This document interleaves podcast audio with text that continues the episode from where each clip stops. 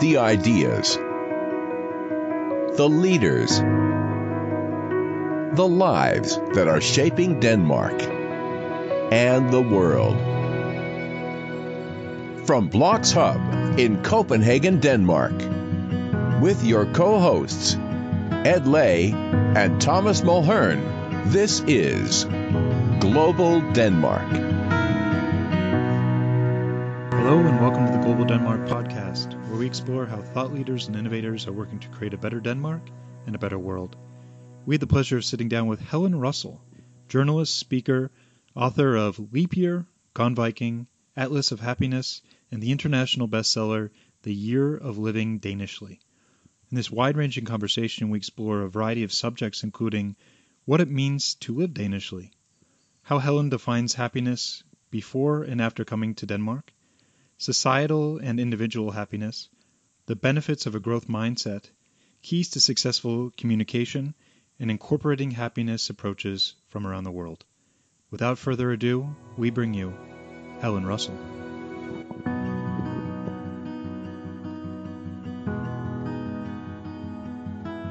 I'm here with my co host, Thomas Mulhern and Helen Russell. Hello, Helen. How are you today? I'm very well, thank you. How are you? Oh, very good, thank you. I just want to dive straight in. Your book, A Year of Living Danishly, was uh, was permanently on my, my wife's nightstand, and I was being quoted to daily around about the time we made the decision to move here to Denmark. So, so firstly, thank you very much for that. You're most welcome. So, just to uh, dive right in with a question, what does it mean to live Danishly?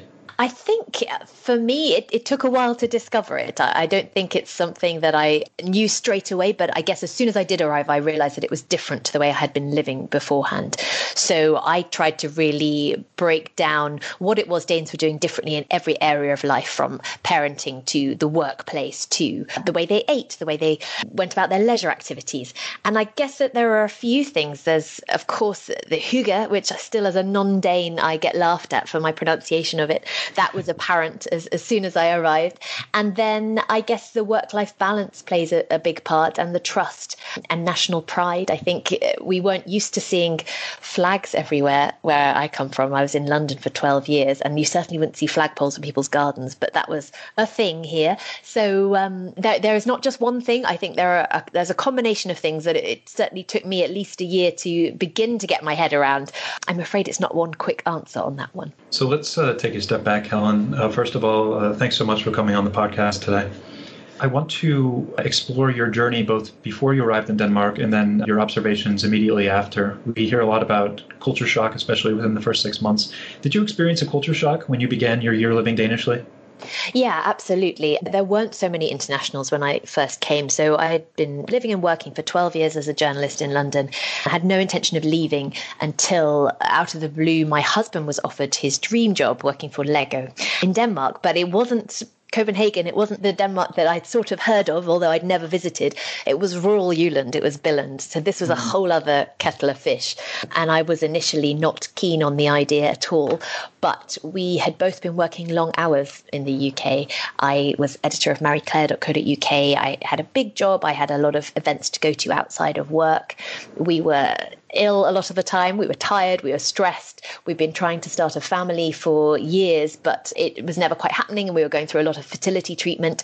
And Denmark had just been voted the happiest country in the world and in the right. UN World Happiness Report. So we became fascinated by this. I did at least. And I thought, well, goodness, if I can't get happier there, where can I? And something felt like it had to change. You know, I was only 33. I couldn't, uh, you know, there wasn't really an opportunity to be burnt out already at 33. I had to try to make a change in some way.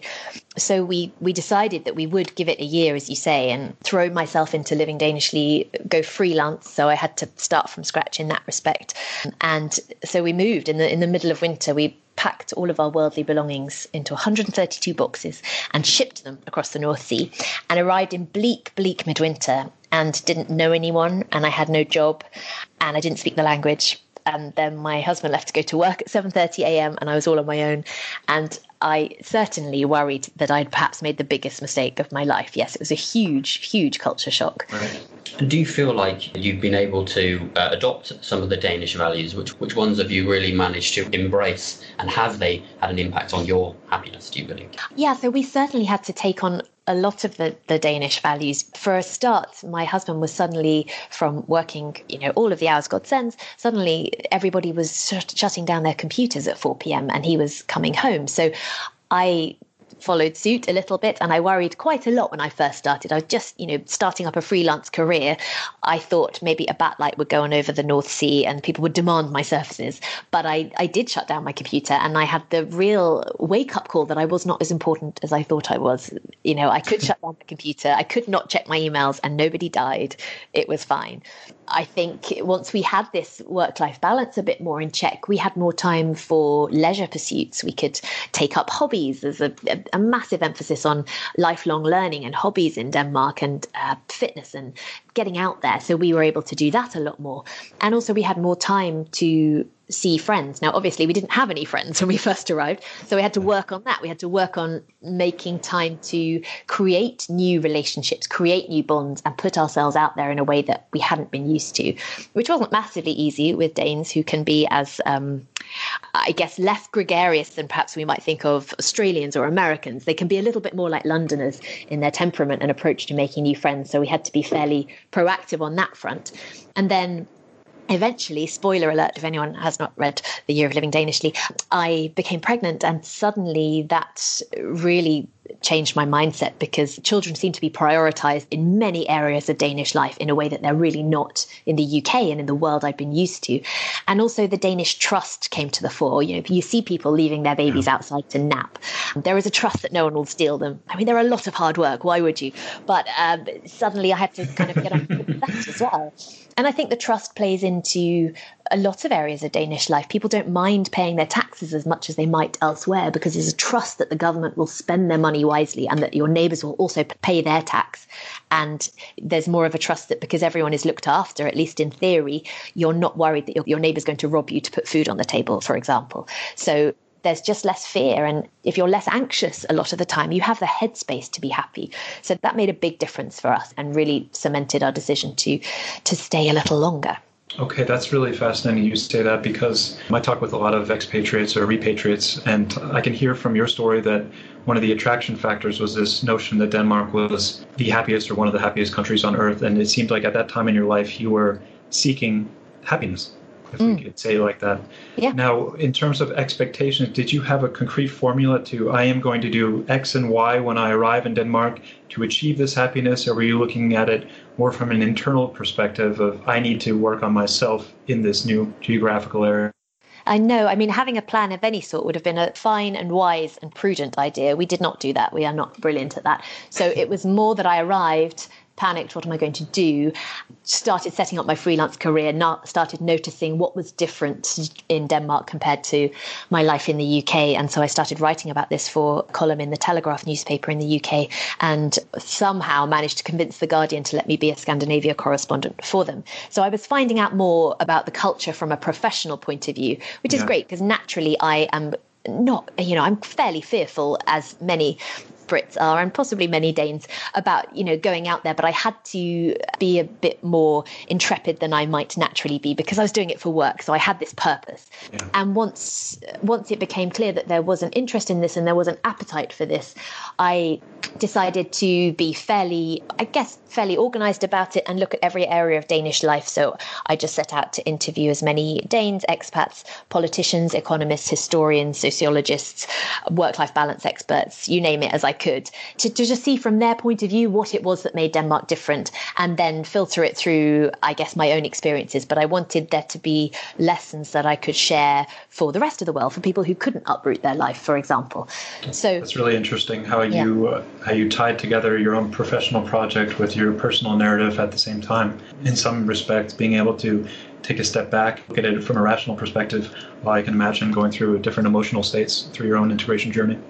Yeah, absolutely. And I think in that respect, you know, my journalist training was was very helpful, and I have always enjoyed, you know, being an outsider is a fascinating opportunity for a lot of people watching, and you're never more of an outsider than when you arrive in a strange country and you don't speak the language. So, yes, it gave me plenty of opportunity to observe and learn, and and you know, with this beginner's eyes, I guess I had everything was new to me, so I was able to analyze it and take it all in. Helen, if you were to define happiness before you got to Denmark and after your time in Denmark, how would you define it to someone? Oh, great question. I guess uh, living in the London media bubble for a long time, it's a very strange place. And I think I knew I very much wanted children from personally from the age of about 26. A, switch flicked in my brain and, and came something that was very important to me. So seemingly not being able to have them was uh, very upsetting and very stressful, yeah. especially working in all female office where people were going off on maternity leave all the time and crying while signing leaving cards. That was fun. Um, so I think I wanted children. I wanted to be successful in my career. But at that point, I guess I thought that that meant working all the hours and trying to earn all the money and having a job title that my mum could tell people about and they'd think, oh, isn't, isn't Helen doing well?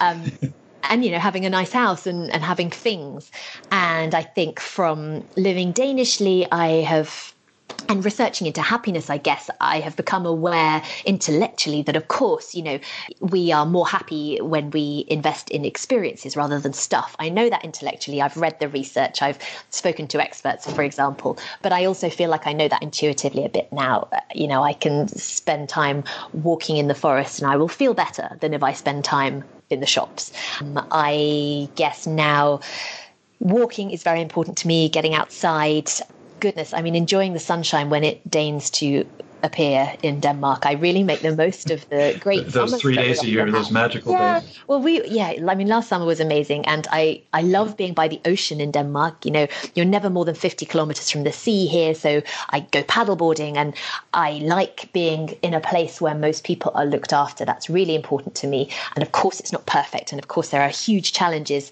as with any country. But I like being able to walk around feeling safe, feeling like the person who, if I can afford to to go to a coffee shop, the person who serves me my coffee has a decent standard of living. That I like that. That's important to me. And I think happiness now is I for the Atlas of Happiness I looked into what happiness meant to other cultures and there's a great South African term ubuntu which is sort of I am because you are and this idea that you cannot be happy unless the people around you are happy which now living danishly makes a lot more sense. You know, we have to look after those who are less fortunate. We have to look after the people who need it most in our community. And I feel like living in Denmark, although goodness, it's expensive, it's sort of worth it to make sure that people are taken care of. And then everybody gets to have a decent standard of life. I may not have as much money as I might have where I'm working in London, but it's worth that payoff for everyone to just be a bit happier. Helen, Denmark, we're really kind of, it feels like really carrying this label of of happiest country in the world. And the stress figures, the depression figures, even the suicide rates in Denmark seem to seem to be kind of counterintuitive to this point. In your book, The Atlas of Happiness, you mention the Bhutan approach to uh, to happiness and how they accept that, that sadness and misery uh, and things like that are, are, part and parcel of the human experience. Mm. Do you think that this this label of happiness sometimes it can be difficult to live up to and actually have a downside to it as well as the, the upside?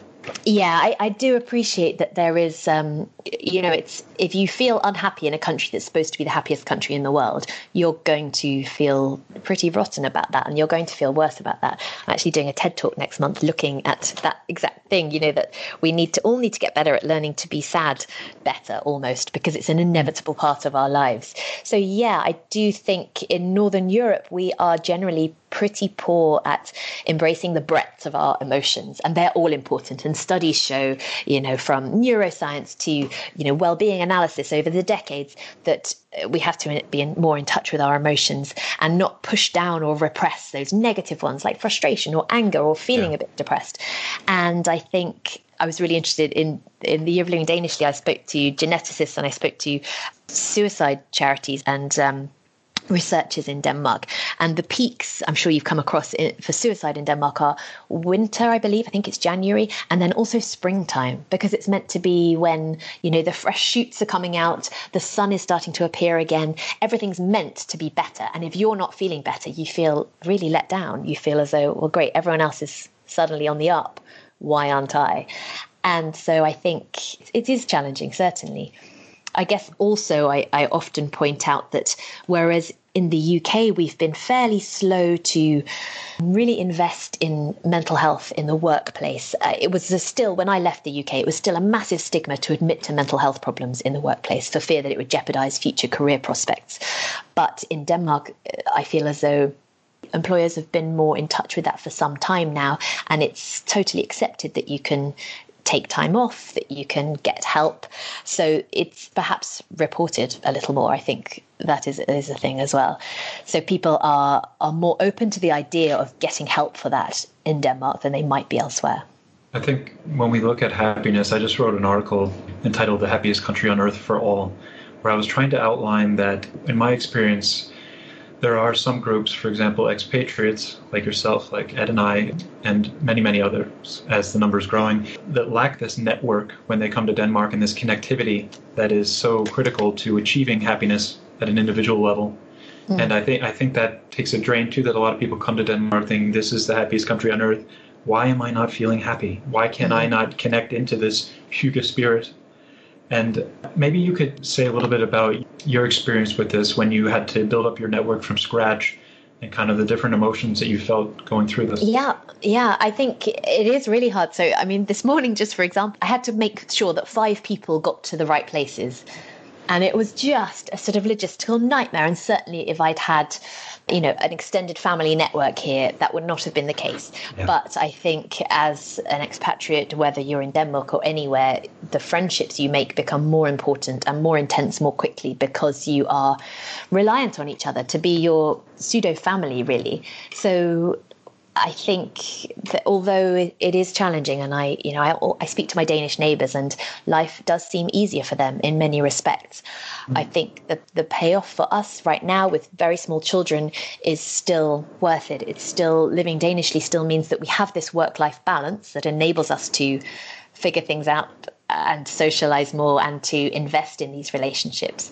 If I was living in London, then I moved to a part of the UK, for example, where I didn't know anyone, it would be just as hard. So I think it's just living somewhere different. You know, at least my family are only in the UK. Family, people I speak to with family in Australia or in the US, for example, as you must experience, that's even more of a challenge. That's even further. So, no, it's not as easy as I guess people who have their support network more locally find it. But if you invest in the friendships, which it's easier to do living Danishly, then I think it's possible. It's sort of workable, I'd say. Now, were, were, you able to build up a network both of fellow expatriates and Danes, or what, was there any difference in that approach or the level of difficulty? Yeah, it's really interesting. And there's been lots of research about the fact that because Danes go to school with the same people for 10 years, these really deep friendships develop. So that, you know, but by the time they reach adulthood, they often feel like they don't need any more friends. They have their close knit network. And it's just as hard for Danes relocating to another part of the country as adults for work to get to know their neighbours as often it is for expats. So a lot of my Danish friends, for example, have moved from a different part of Denmark. So they are also new to the area. Because otherwise, I guess people have their really close network, unless it's a very special friendship forged over many years and probably with pretty good Danish language skills on the expat's part, then I think that's quite tricky. So I'd say I'd say I have a pretty good mix, but most of my Danish friends tend to be people who have relocated from elsewhere, and that's why they have opened up their social circle to let some nosy British woman in it.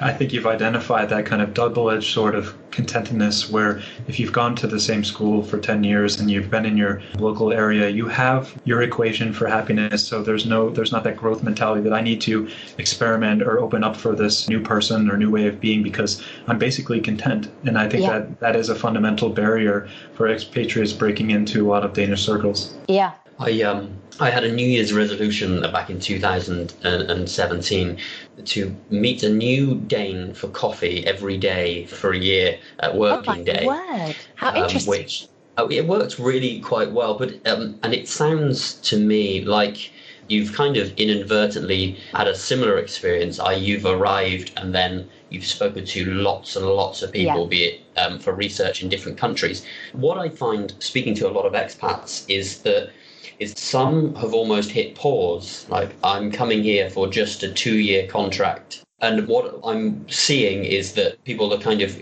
have this pause effect to their life, and I'm wondering if you think that a huge part of your your happiness has been that outreach, and that's something that you would advise for people when they get here. I think so. I think there's only ever something to be gained from open your, opening yourself up and meeting new people. But I would say that growing up in the suburbs of London, it was ever thus. Like, certainly, I mean, maybe not in rural places like I live in rural Jylland, but living near London, growing up in the 80s and 90s, there were people coming to my school who were just there for two years and they integrated to a degree, but they also, you know, learnt a bit about the culture know, their taxes. I kind of think that's okay. I personally like to find out more about the place where I am and, and find out more about the people around me.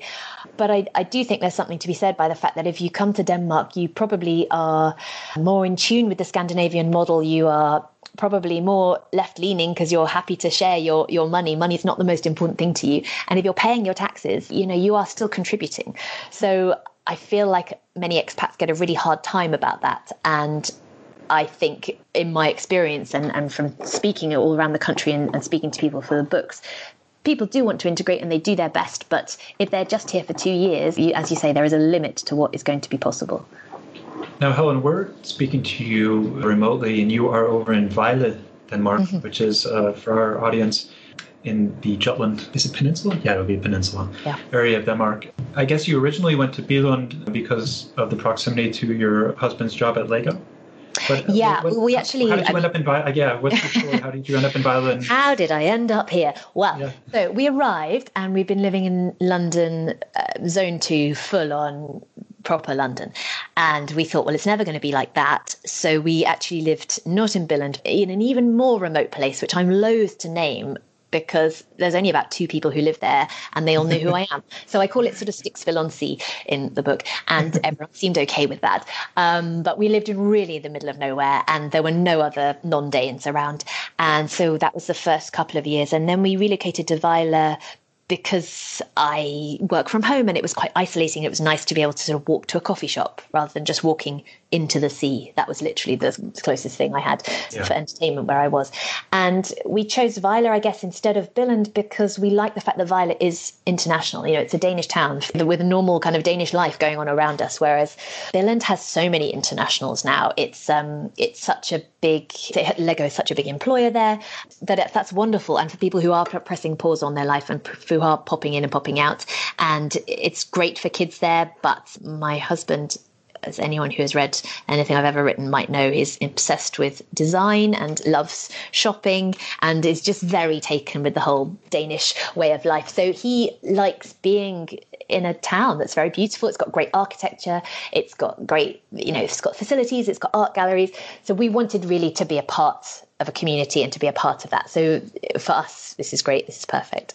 That's really interesting. And what's the picture over there in terms of diversity? Because Ed and I were we're based in Copenhagen, and I'm sure that's a little different reality than what you're used to over there. Yeah, and I guess, and it's certainly not as diverse as I encountered when I was in London, but it's changed since I've been here. I would say. I think you know you do see people from different backgrounds from all over the world. And researching my latest book, I was able to pretty easily speak to people or get in touch with people from places all over the world because they were nearby or they knew someone and i think that's growing a little bit so i think that's been really interesting to see that diversity and it becoming a little more cosmopolitan Excellent. Well, Excellent. that's really good news. Can you tell us a uh, to pivot a little? Could you tell us a little bit about the novel Gone Viking? Yes, certainly. So when I, another spoiler alert, after thinking I was not going to be able to have any children, I uh, had a little boy in Denmark and then I got pregnant with twins, which was a complete surprise and not something I expected. But I am quite a small woman and twins are quite big. So I was on bed rest for a very long time. And if I wasn't on bed rest, I was in a wheelchair and I could not run or jump or move my body. And from my time being in Denmark, I had just encountered this very different way of being a woman in Denmark than I had experienced in London. And especially from my work, I worked in women's magazines and fashion magazines for years and years. And here it seemed that to be a woman meant being strong and not being frail and thin as you see elsewhere when I used to go to the fashion weeks in Milan or Paris or London in Denmark, it was about being strong. And so I became very interested in this and also a lot of the myths around Vikings. That whenever I said, Oh, I live in Denmark, people would say, Oh, Vikings, horned helmets. And just this idea that Vikings were marauding and pillaging. And of course, they were doing that, but essentially, they were they were also doing. Oh, they're, they're not over in Vejle right now. Oh, okay. well, you know, this idea that, that all they were were these sort of aggressive men in horned helmets.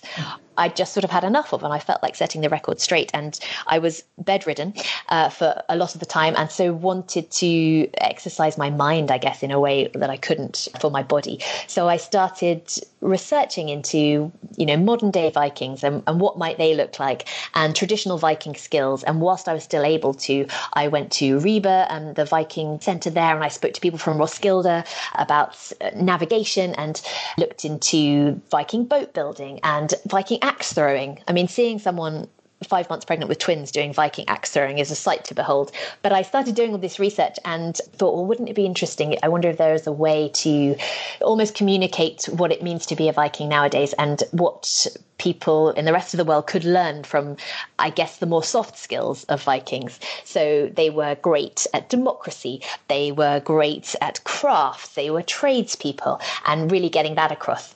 And so, yeah, I wrote my debut novel. So I went into fiction, which was interesting because I'd been so used to journalistic approach and going with research quite a lot. And although I still had that, suddenly it was all in my head. So that was really interesting to to write that and, and make my characters run and jump when I couldn't, and look at four women on a Scandinavian retreat learning to be more Viking and just how you can really push your body and how far you can go and and what that does to your mind really so it's kind of a, a, a faction book with a, a, fiction story with the origin of Viking values and brought into the modern days. Yes, I guess so. I often, I used to describe it as a sort of a feminist city slickers, but then I had it reminded to me by a lot of my quite young millennial publishing team that millennials had no idea what the film City Slickers was, which made me feel very old. So, um, yes you you have to see, you have to read, and then just tell me how you describe it. All right, we will be sure to take a look at that. Helen, you are obviously a gifted communicator. Could you tell our audience what you would say are the keys to communication in terms of getting a message across? Wow, goodness. Uh, good question. I recently gave a talk to 11 and 13 year olds, which was fascinating because there is no filter and they will just say what they think. And sometimes it's Space Cadet crazy and sometimes it's incredibly insightful and honest in a way that you're not expecting. But they asked a similar question, and I'm not sure that I have a perfect answer. I think for me, I am inherently nosy. I'm inherently curious about the world around me, and any shyness that I have and nervousness magically melts away when it's in a work context. So I will force myself out of my comfort zone when I feel like it's for a purpose, when I feel like it's for work. And this has slowly rubbed off, I guess, into my personal life so that I can go up to the stranger at the party and strike up conversation because I've I've learned to do it and I've learned the skills to help it happen. And I also I've learned how valuable it is that even when you're feeling unsure there's always someone else in the room who's more unsure than you. And I think as an expat you're often in new situations with new people and there'll always be somebody who's who's more frightened than you. And if you can make them feel a little bit better or make them feel a little more secure or just give them a friendly smile or say something friendly I think that's helpful. And I also have a very low shame threshold these days. I think children do that to you, but I don't mind about looking like a fool. That's not a concern of mine. I don't care about looking cool anymore. And I think enthusiasm is a much underrated human quality. So if I can make something good happen, I will and strike up conversation. And I'm not too worried about looking foolish. So curiosity is the, the antidote to shyness. I think so. Uh, yeah, and I, shyness is a big is a big thing, and it is very it can feel crippling, and I I understand that. But I think remembering that someone else is more scared than you is is quite helpful. Helen, we're going to have one more question here and then take a quick break. When was it that, in your mind, Denmark became home? Oh, interesting. Yes, you came as an expatriate, mm. and then at some point something clicked, and you said, "This, this is my home." I think, as probably in common with many of your listeners and the people that you speak to, it's it's often on a flight back from your motherland. So uh, after a year here, we we planned to be here for a year, and then actually I wasn't able to travel because I was pregnant. And then suddenly we kind of seemed like such an upheaval to try and move anywhere with a small child. When you first become a parent, you're overwhelmed by the amount of stuff you have to take everywhere. And so we just didn't go anywhere for a while. And then I think we went back to the UK. When you're a sort of guest in your home country again, it's a strange feeling. It's been well documented, but there's a sense of, I don't know where I belong. And mm. when you're being a guest at someone's house, for example, because you don't have a home back in that place anymore, so you're having to say, oh, please, can I, is it my turn to use the bathroom or can I make a cup of tea? And then you get back to the house where you live now and everything is your own and it has your things in it and you feel a sense of relief. I guess that's when it starts to feel like home. So I, am not sure i could pinpoint a date but maybe sometime in the second year it's it sort of felt like home. Wonderful. Well helen we are going to take a quick break and then we're going to come back with the second half of our interview with some quick fire questions for you. Okay. Perfect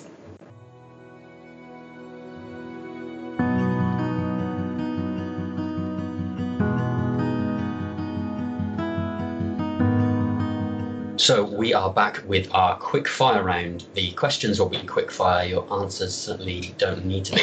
okay. Helen, you mentioned experiencing something to akin to burnout at 33 before moving to Denmark. Have you put into place any habits, routines, or, or rituals to to better look after your health now you've moved to Denmark? Mm, I think yes. I mean, I, w- I walk every day, and if I don't, I I feel a little uh, wobbly, and I am much better. I think with comparison anxiety than I used to be. I'm still not perfect. I touch wood as I say it, but I guess I'm better. And maybe this would have come anyway with with having children or getting older. But if there is somebody whose social media feed suddenly makes me feel pretty bad about my own life, then I stop and I unfollow them, and and that's that done. I think the work life balance here helps. I don't work weekends anymore. I don't work evenings anymore. And that's sort of normal here. So I don't feel like an outlier. That feels like part of how you live here. So I think that helps a lot. Helen, I can hear that you are clearly an emotionally intelligent person. As we talked about before, you're not trying to dismiss those feelings of sadness or of fear and anger, but really tap into what it means. But are there any character traits that you have that you wrestle with that you have to regulate to be at uh, top performance? Wow, that's a question for a morning. Um, morning. I think Yes, of course. I mean, we all do, don't we? I think, you know, imposter syndrome and insecurity and feeling like I should be doing more all the time when actually there is a there's a finite amount of energy that I have and there are a finite number of hours in the day. So so yes, just the same. Everybody has their demons and everybody has their baggage. I guess that's very kind of you to say that I'm slightly more emotionally literate than perhaps I was at 33. But I think it's just being aware of these things and, and the intellectual knowledge isn't enough. You have to practice them as well. And so I guess I've I've spent the last six years really looking at, at happiness practices and the science of it all then trying to put it into practice and seeing what cultures do what better. Excellent your book, The Atlas of Happiness, 33 different value based uh, based on creating more happiness. Which ones of those have you really taken to heart and adopted into your life? I'm really trying with the Italian dolce far niente, which is the sweetness of doing nothing, which is kind of radical in its simplicity because most of us seek out relaxation by maybe drinking too much at weekends or going on an annual escape, whereas Italians are very good at spreading it out through the minutes, days, months throughout the year. They relax into the chaos rather than fighting it. And that is not something that comes naturally to me at all. So I'm trying to run towards that. I'm very, very poor at doing nothing, but I'm trying to get better at relaxation. Italian style. I think the Norwegian idea of friluftsliv or free air life, where you have to get outdoors, you have to earn your lunch, that's something that feels important. I certainly feel better if I've moved my body in some way for mental health as much as for it how it makes you look. But if I've moved my body in some way, I feel like I can really enjoy, you know, my conversations with friends or my lunch or my sleep. It, it, it improves everything. And then I think as we were talking about feeling the unhappy feelings as well as feeling the happy feelings, the the Portuguese concept of saudade, or um, a nostalgia or reminiscing for uh, a happiness that once was, or even a happiness you merely hoped for. I find that very powerful because scientists have shown that if we allow ourselves to feel these moments of melancholy, I guess, these moments where we think, well, could life have turned out all right if we'd ended up with our first love, or if we had taken that job, or those moments which often we push down and think, well, I shouldn't worry about that, or that we overthink or we give too much time to, actually just acknowledging them as part of life grieving for them, mourning for them if we need to, and then moving on is a way to keep our heads clearer and to keep our mental health and our well being in a better place. So I try to be mindful of that now, just sort of riding the waves of emotions rather than trying to push them down and think, not now, not now, just keep busy, keep going. Yeah, so th- those are three big ones for me. Excellent. Helen, can you tell us something weird about you that maybe disclosed in your books? Oh, um, now let me think. Um, and I'm, I'm terrible. I am terrible at eating chocolate at all of the hours of the day. I hmm, something I haven't disclosed. That's a mm, tricky one. Four books in. I think. Well, my mother has just been to stay, and she's brought over my pair of first shoes, which apparently were a pair of Lancashire clogs. These quite alarming wooden and uh, red leather uh, numbers that people, children used to wear to nursery school. So, which seems very sort of industrial revolution, but apparently this is what people wore in those days. So, so yeah, that, that, those were my first shoes. Are, are you going to bring those back into fashion here in Vejle in 2019? Well, I'm not sure I can squeeze my feet into, you, but I'm definitely going to see if my daughter can tap out a few numbers. There you it. go. Helen, if you were invited to a dinner party and you could invite just two people from history, alive or dead, who would you invite and why? Oh, well, I'm always very fond of Marie Stopes. I think she could do with some high fives. Um, who you know really helped with women's birth control and therefore helped women to be able to control the size of their families, I guess, and so that they could give the children they did have a little bit more love and uh, enabled women to work. I guess in in many ways. I think. Hmm, who else am I interested by? I mean, just so many. I'm reading the Goodnight Stories for Rebel Girls at the moment, mm. and there are there are sort of things like I think she's called Grace O'Malley. There's an Irish pirate, one of the first female pirates, and she sounds like she's had a fascinating life. She ended up, I think she was called in by uh, Queen Elizabeth I to be reprimanded, but actually charmed her, and they ended up getting on and kind of becoming friends. And I love this idea of these two kind of fiery redheads at the time just sort of having a great conversation and finding mutual ground. So, yeah, that's three. That's no help, is it at all? Maybe I'll have Grace O'Malley and Mary. Helen, did you have a teacher or mentor when you were younger that has most influenced your life? I had some great English teachers, which is always helpful for a writer. Um, and I had I had a history teacher called Mrs. Monroe, who's sadly no longer with us, but she was amazing. And I was always quite curious. And I must have been a nightmare to teach because we did mock GCSEs and I answered a question on something we hadn't studied yet just because I thought, well, that looks interesting. And she was very patient with me and sort of tempered the curiosity and the willingness to learn new things with actually the discipline and dedication to get better at the things that I had already studied. And that's been really helpful because as a writer, you have to have the creative ideas and the impulse to find out more, but you also have to have the editor and the critic and the person who is a bit more studious and comes out with the red pen. And so those two sides of my personality and of my work ethic, I guess, have uh, have been incredibly important and is something that I use every day. So yes, Mrs. Monroe has been. I'm sure Mrs. Monroe would be proud of you with the work you've produced. It's oh, excellent. I can only hope so. We have just one final question for you, Helen. What book or books have you most gifted or been influenced by? Oh, now I tend to give books quite a lot because that's always what I want as a present. So I'm hoping that people get the hint. Me too. So yes, I mean, goodness, I mean, that spa vouchers and books, that's all I ever need. People think I'm difficult to buy for. I mean, they're, I don't know why. Um, what are the last books I've given to people? I tend to give people the Goodnight Stories for Rebel Girls actually quite a lot, be they grown up or child, male or female. Um, I think that's really interesting to sort of look back at lessons from history that many of us may have forgotten, and also the way certainly I learned history at school was fairly limited. You'd learn time periods, but that means you might have a massive gap. So I'm pretty good on medieval history, but I know very little about early modern, for example. Derren Brown's Happy, I think, is an extraordinary achievement. I think he's amazing. And he's got a beautiful way with words and a way of distilling the advice and wisdom of philosophers throughout the years. So probably those two. And that sits on my shelf too. Excellent. Well, Helen, we're very mindful of your time, but before we go, is there anything you would like to promote or tell the audience where they can find you, or perhaps uh, one final message for our audience on how uh, someone like you can contribute to the Danish Society? Those are some very big questions. Uh, you, you, can find me at Miss Helen, Ms. Helen Russell, MS uh, Helen Russell, uh, on Instagram and Facebook and Twitter. And I'm doing a TED talk at Odense on the 13th of April. I'd love to see as many of you there as I can. And the Atlas of Happiness has just come back into stock. It's just had a, a reprint. So I'd love people to have a read that and let me know any happiness concepts they think I have missed. In terms of ways of living Danishly, I guess it's just being open, being open to new ideas and that kind of goes for Danes too when I speak to Danish companies. It's being open to see what you can learn because we all have so much to learn from each other and it's mostly a positive. So we should all be doing a little bit more of that. Well, Helen, on behalf of Ed and I, it's been a true pleasure. And I don't know if you have any other new works uh, in progress, but uh, you're welcome on the podcast anytime to uh, tell us how everything's going and any new projects. Thank you so much. It's been lovely to speak to you both. You're welcome. Thank you. And to our audience, don't forget to jump over to iTunes, Spotify, Stitcher, wherever you get your podcast, and please subscribe and help us continue to grow as we try to drive conversations that open Denmark up to the world and the world to Denmark. See you next week on the GDP. Are you getting the most out of your time in Denmark? Pick up your printed copy of the English language newspaper Copenhagen Post today to access relevant news and event information guaranteed to enhance your working and family life.